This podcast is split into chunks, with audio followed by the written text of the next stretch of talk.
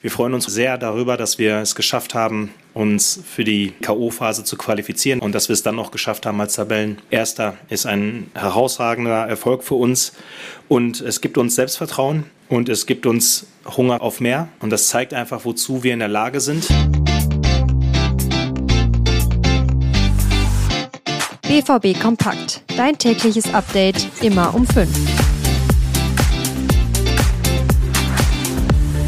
Borussia Dortmund überragt in der Champions League und setzt sich in der sogenannten Todesgruppe gegen Paris, Milan und Newcastle durch. Den Schwung aus der Champions League, den will und ehrlich gesagt, den muss der BVB jetzt aber auch mit in die letzten beiden Bundesligaspiele in diesem Jahr nehmen. Wie das gelingen kann und warum ausgerechnet Niklas Füllkrug dabei so wichtig ist, auch wenn er keine Tore schießt, darüber sprechen wir jetzt in dieser Ausgabe BVB Kompakt. Also, direkt los. Ich bin Luca Benincasa. Schön, dass ihr dabei seid. Ja, und nicht nur Niklas Süle mit seiner Weltklasse-Gretsch-Rettungsaktion gegen Kilian Mbappé. Nicht nur Süle hat ein gutes Spiel gemacht gegen Paris, sondern auch Niklas Füllkrug. Der war auch ohne eigenen Treffer einer der wichtigsten Männer auf dem Platz.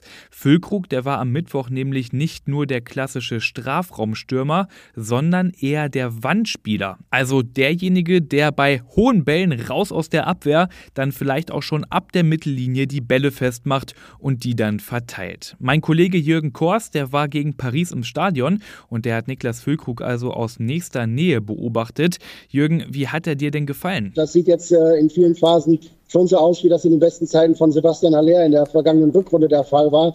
Dass einfach für Borussia Dortmund es immer auch eine Möglichkeit ist, wenn man nicht hinten rausspielen kann, wenn man unter Druck gesetzt wird, den hohen Ball zu versuchen, um dann eben über den Mittelstürmer als Wandspieler mit dem Rücken zum Tor dann selber schnell nach vorne zu kommen. Und äh, das hat Niklas Füllkrug gegen Paris in meinen Augen richtig gut gemacht. Ja, und auf der PK nach dem Spiel, da hat Edin Terzic auch nochmal betont, dass er von seinen Stürmern eben nicht nur erwartet, viele Tore zu schießen, sondern eben auch ein Wandspieler zu sein, der dann die Bälle festmacht und daraus Angriffe einleitet. Wenn wir aus dem ersten Drittel ins zweite Drittel wollen, wenn der Gegner immer wieder das Zentrum schließt und wir den Umweg über die Außenverteidiger gehen, dann ist die Neuner-Position extrem und elementar wichtig für uns. Füllkrug also gegen Paris ein Schlüssel zum Erfolg.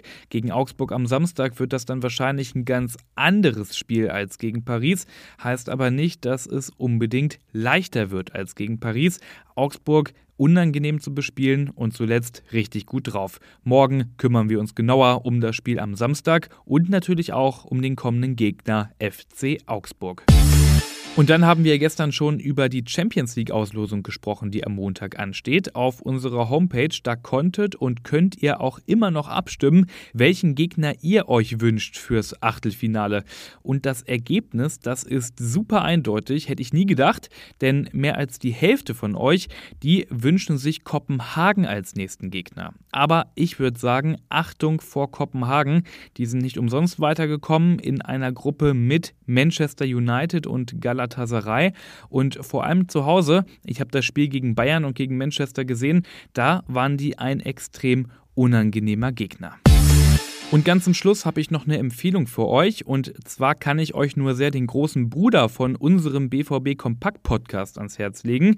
Der heißt einfach nur BVB Podcast. Und da haben meine Kollegen Sascha Staat und Jürgen Kors die aktuelle Situation beim BVB in aller Ausführlichkeit aufgearbeitet und auch über 20 Minuten lang viele Hörerfragen beantwortet.